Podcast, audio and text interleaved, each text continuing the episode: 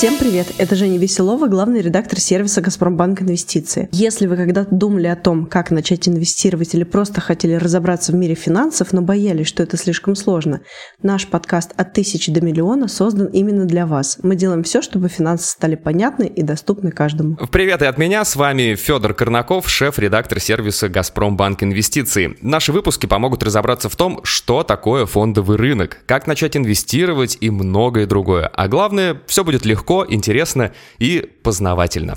Все так. А, запись этого подкаста мы думали сделать в августе, но решили, что для людей, которые помнят август 98 -го года, это будет слишком символично, и каждый почувствует такой холодок. Думаю, вы уже догадываетесь, о чем сегодня мы поговорим. Ох, да, Женя, ты абсолютно права, потому что каждый раз, когда я открываю новостные ленты, я вижу там что-то о курсе рубля. И у меня возникает какая-то нервозность. Я смотрю и такое неприятно. И сколько раз мне друзья разные задавали этот вопрос, почему рубль падает, спрашивали, стоит ли покупать сейчас валюту, что теперь с нами со всеми будет, вот такие вот вопросы. Слушай, с тех пор, как я работаю в брокере, это мой самый любимый вопрос после вопроса, э, что купить. Что же будет с рублем? Стоит ли вкладывать деньги в доллары? Э, может быть, выбрать юани? И, к счастью, на этот раз отвечать на этот вопрос придется, Федя, не нам с тобой. У нас в гостях профессионал своего дела, э, который действительно разбирается в том, стоит ли покупать доллары в текущих условиях или в целом. Дамы и господа, разрешите представить вам Андрей Стратичук, аналитик финансовых рынков сервиса «Газпромбанк Инвестиции». Андрей, привет тебе. Привет, Федор, привет, Женя. Спасибо, что позвали. Андрей, давай перед тем, как углубиться, мы тебя еще раз сориентируем. Наш подкаст для новичков. Поэтому давай с тобой поговорим о тех временах, когда новичком был ты. Расскажи, как начиналась твоя карьера в нашей сфере, как ты вообще пришел к тому, чтобы стать настоящим аналитиком фондовых рынков. На самом деле я на фондовом рынке довольно давно, с 2011 года, но тогда работал как бы в бэк-офисе, я работал в регистраторе, тесно сотрудничал с депозитарием, а вот как раз к работе аналитика я приступил, наверное, в 2016 или 2017 году.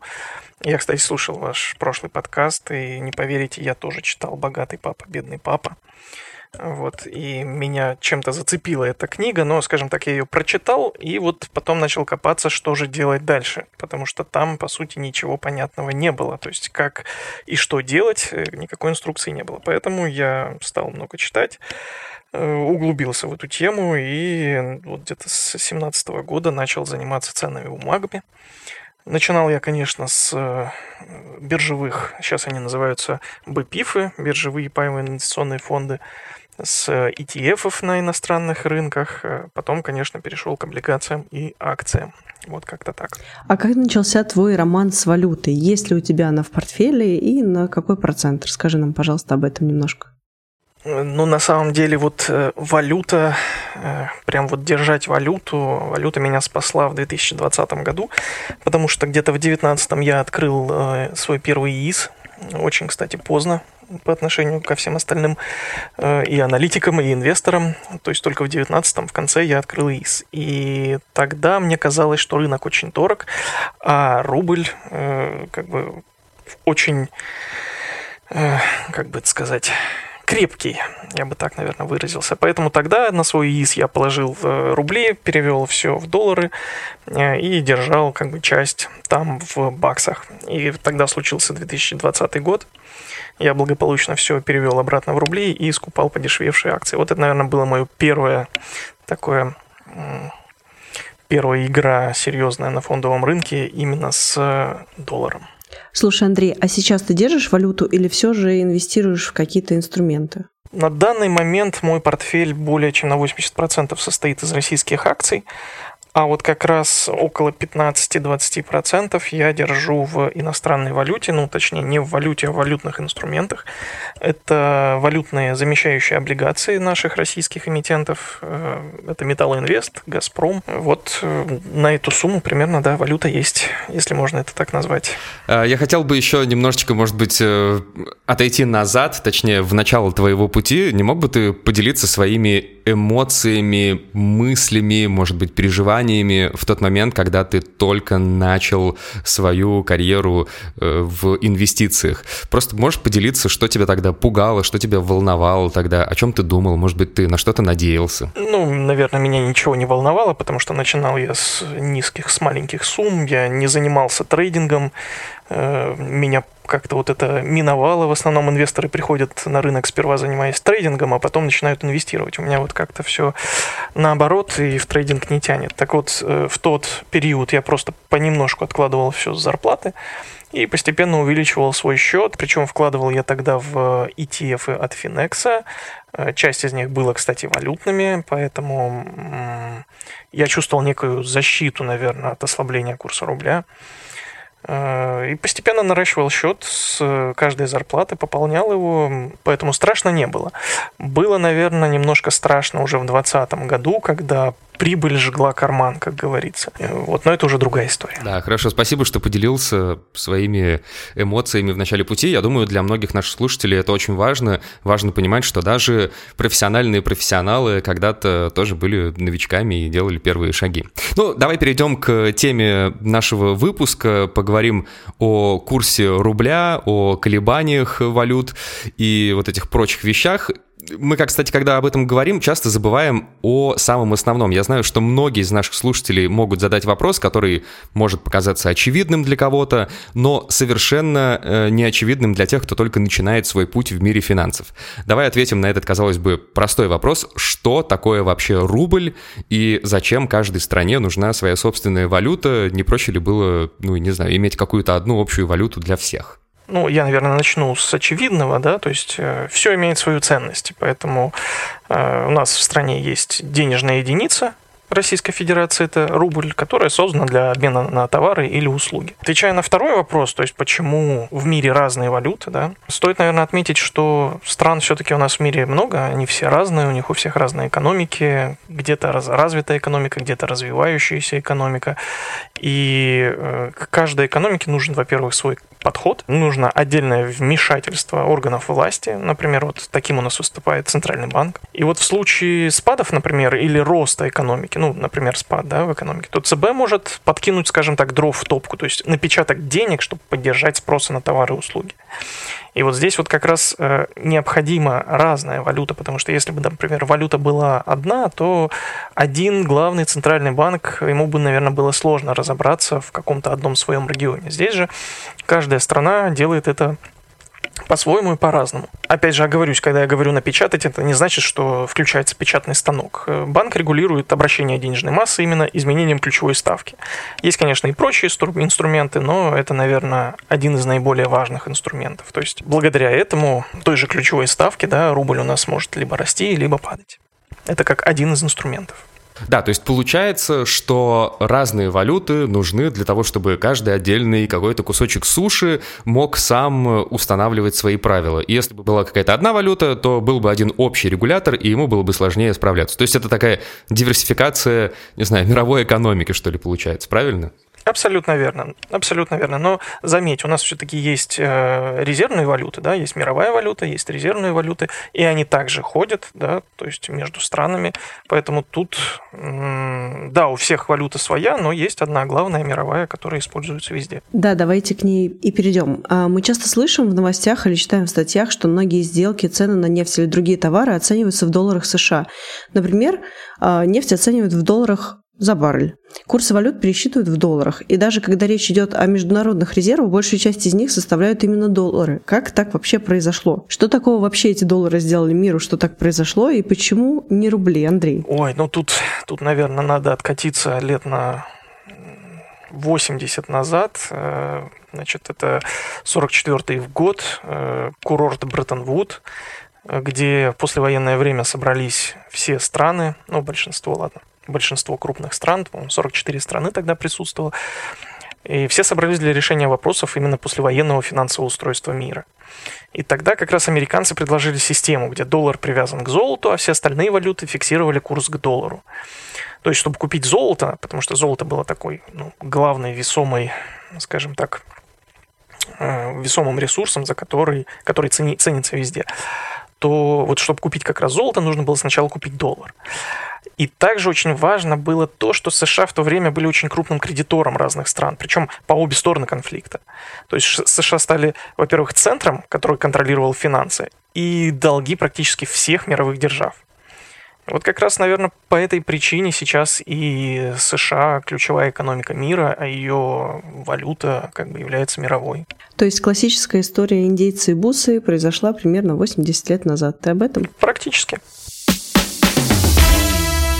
Давай тогда из прошлого переместимся немножечко в будущее и представим, может ли так произойти, что доллар сменит какая-то другая валюта. Мы в последнее время говорим часто про китайский юань.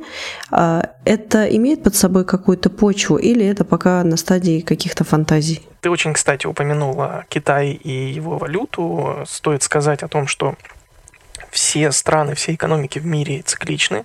То есть компания, э, не компания, а страна, во-первых, развивается, проходит определенный этап зрелости, э, ну и после этого, наверное, не могу сказать, что затухает, но как-то вот э, меняет ее на мировой арене другие страны, у которых новые циклы в их экономике.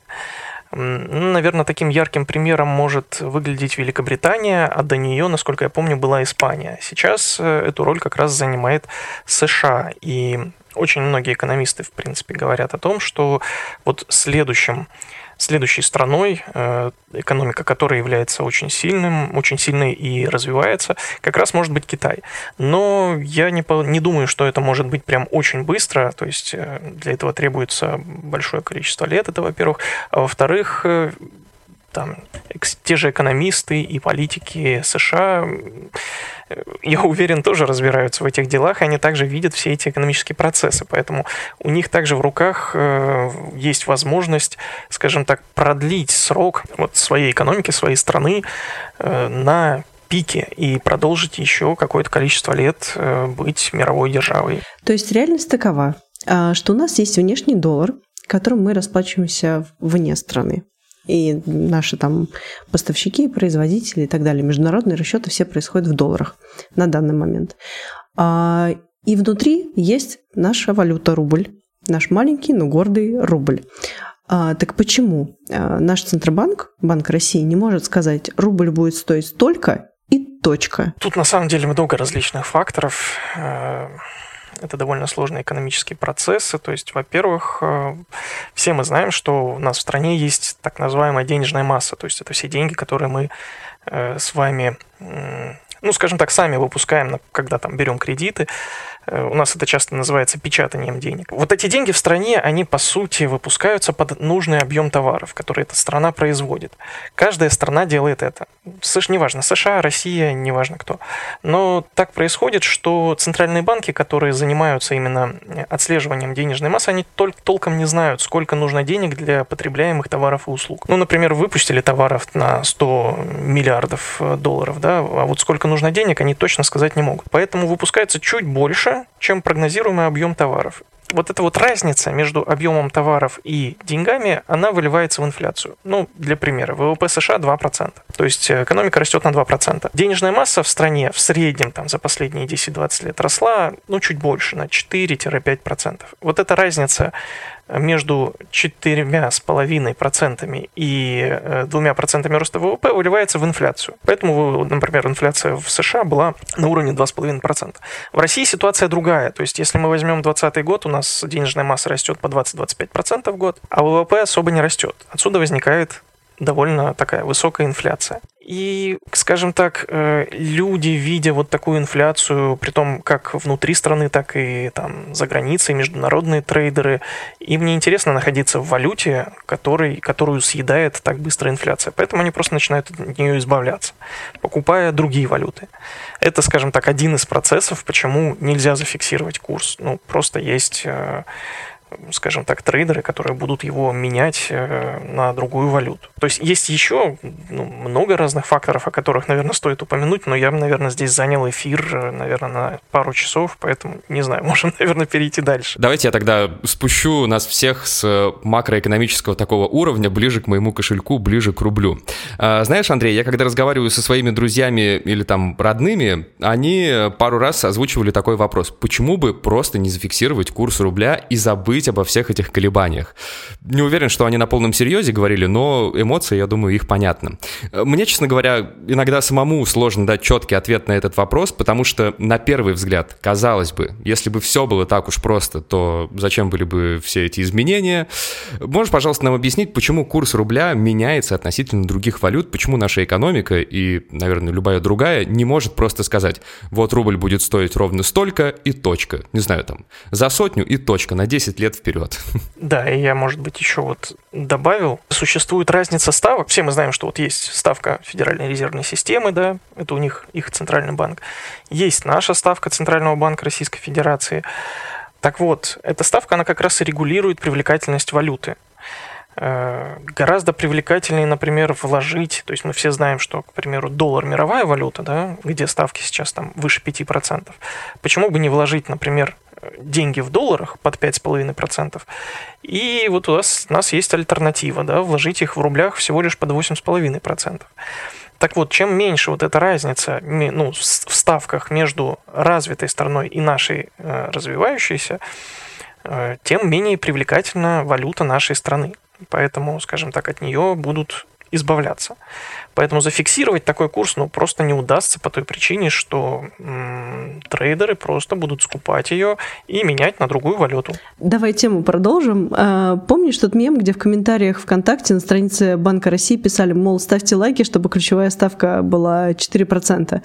Вот, и регулятор ответил, не, ребята, вообще работает все не так. Вот, та же история. Ну, почему же Банк России не может ничего с этим сделать?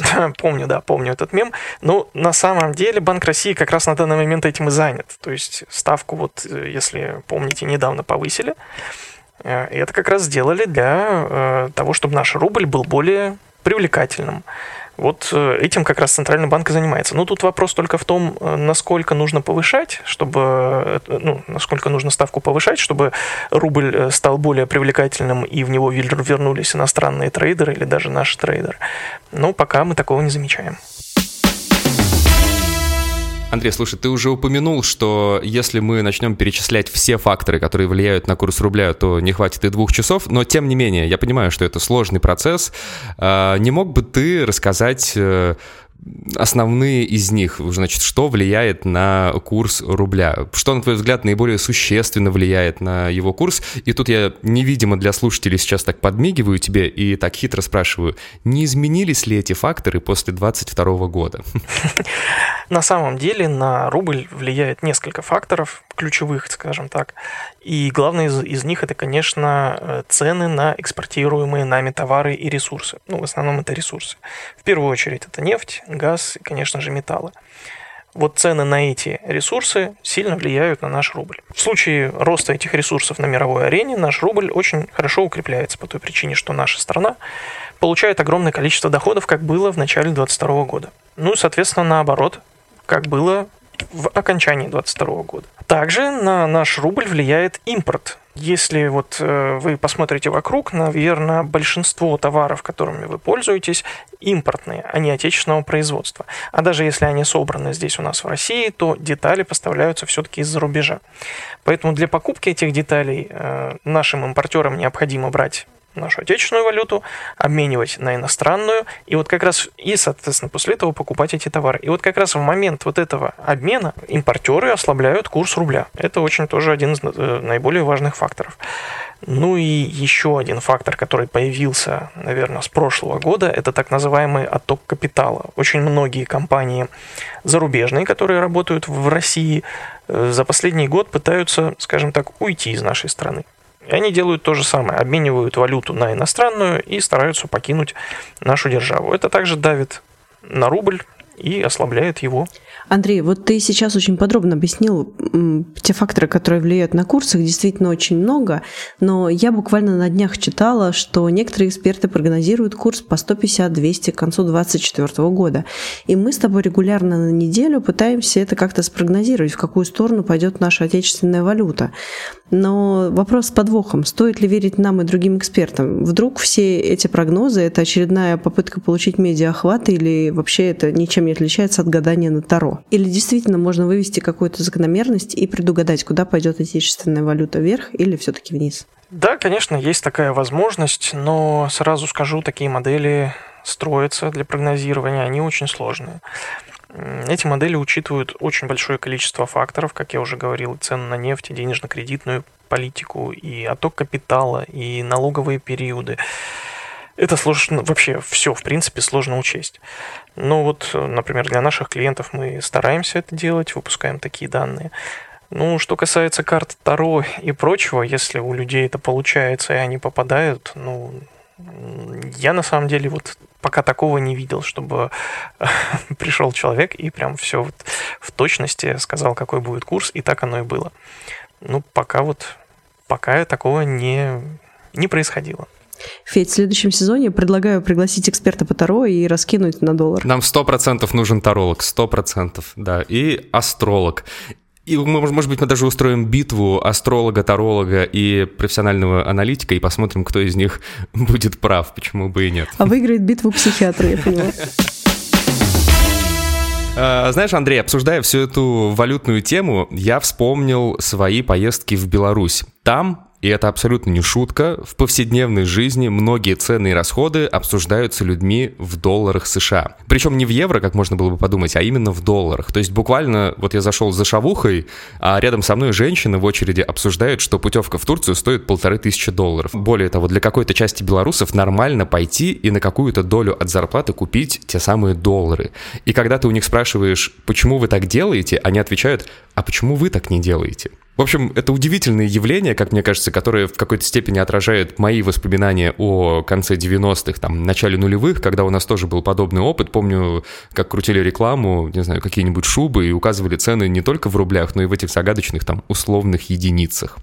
Соответственно, у меня к тебе вопрос. Как эксперту, как же нам, обычным людям, поступать? Какую стратегию нам выбрать вообще вот в обычной жизни? Ходить ли нам раз в месяц в обменники? Стоит ли нам воспринимать поведение белорусов как норму? Или это все-таки какая-то такая особенность, которая, ну, существует, да и ладно? На самом деле все зависит именно, конечно, от страны и от валюты той страны, в которой люди живут. То есть у нас есть пример Зимбабве, есть пример Аргентины, где валюта этих стран сильно ослабли, и, конечно, людям ну не то чтобы неинтересно, нет смысла смотреть на отечественную валюту, они все меряют в иностранной валюте. У нас, например, если посмотреть, э, ну вот давайте вспомним окончание 2021 года, когда э, доллар стоил около 80-84 рублей, э, ну, соответственно, за одну единицу, то есть сейчас у нас он в районе 90. То есть за два года вот, э, ослабление рубля, если посчитать за два года, оно, конечно, не особо сильно заметно. Да, внутри этих двух лет были сильные колебания, сильная волатильность, но как бы в общем, если брать какой-то длительный промежуток времени, рубль ослабляется, но не настолько сильно, как вот, например, в той же Аргентине. Ну, посмотрим, что будет дальше. Но э, стоит еще отметить, что все зависит и от от потребительской корзины самого человека, да, и от места производства товаров, которые он потребляет. Ну, например, вот почти все продукты питания производятся в нашей стране из наших продуктов, из, наших, э, из нашего урожая, там, из нашего скота и так далее. Это практически все наше. Есть, конечно, привозные, но можно ведь покупать отечественные, да, тогда тут не стоит обращать внимание на валюту. А вот э, что касается, например, техники, автомобилей, чаще всего это все производится за границей. Ну, там, детали, опять же, для этого всего. И это все ввозится в нашу страну за валюту. То есть э, путевки, вот опять же ты упомянул, да, путевки, кстати, в, то есть в другую страну, в которой своя экономика, своя денежно-кредитная политика и прочее, да. Большинство цен на акции, кстати, мы тоже считаем в долларах, потому что есть мировые аналоги там для того же ГМК Норильского никеля. Поэтому тут все будет зависеть, наверное, от корзины определенного человека. Если он потребляет э, отечественные продукты, продукты питания, то, наверное, в них я бы не стал считать валюту. Что касается вот именно какой-то привозной техники, то да, здесь, к сожалению, у нас все импортное, поэтому как-то автоматически пересчитываешь, особенно вот после такого сильного роста, который произошел там последний год. Андрей, большое спасибо, что нашел время и пришел к нам э, в подкаст, чтобы разъяснить такие сложные и важные вопросы. С нами был Андрей Стратичук, аналитик финансовых рынков сервиса «Газпромбанк Инвестиции». Мы очень надеемся, что наши слушатели теперь будут лучше разбираться в экономических реалиях нашего времени, и все мы теперь будем лучше понимать, что скрывается за новостями о том, что курс рубля куда-то там изменился вверх или вниз. Да, спасибо, Федор, спасибо, Женя. Еще раз скажу, что рад, что пригласили. Будут интересные темы, зовите еще. Если у вас остались вопросы к Андрею или вы что-то не поняли, пишите нам на подкаст собака газпромбанк.инвестментс. В конце сезона мы соберемся и зададим самые интересные и актуальные вопросы нашим гостям. И это отличный шанс узнать все, что вас интересует. Ну и обращаясь к нашим слушателям, не забудьте подписаться на наш подкаст на всех доступных платформах. Особенно рекомендую подписаться на наш телеграм-канал «Газпромбанк Инвестиции». Там выпуски выходят в первую очередь, и вы всегда будете в курсе самых свежих новостей и событий из мира инвестиций. Так что до встречи в следующем выпуске. С вами была Женя Веселова и Федор Корнаков. Будьте с нами, ищите ответы на свои вопросы и инвестируйте с умом. Берегите себя и свои деньги.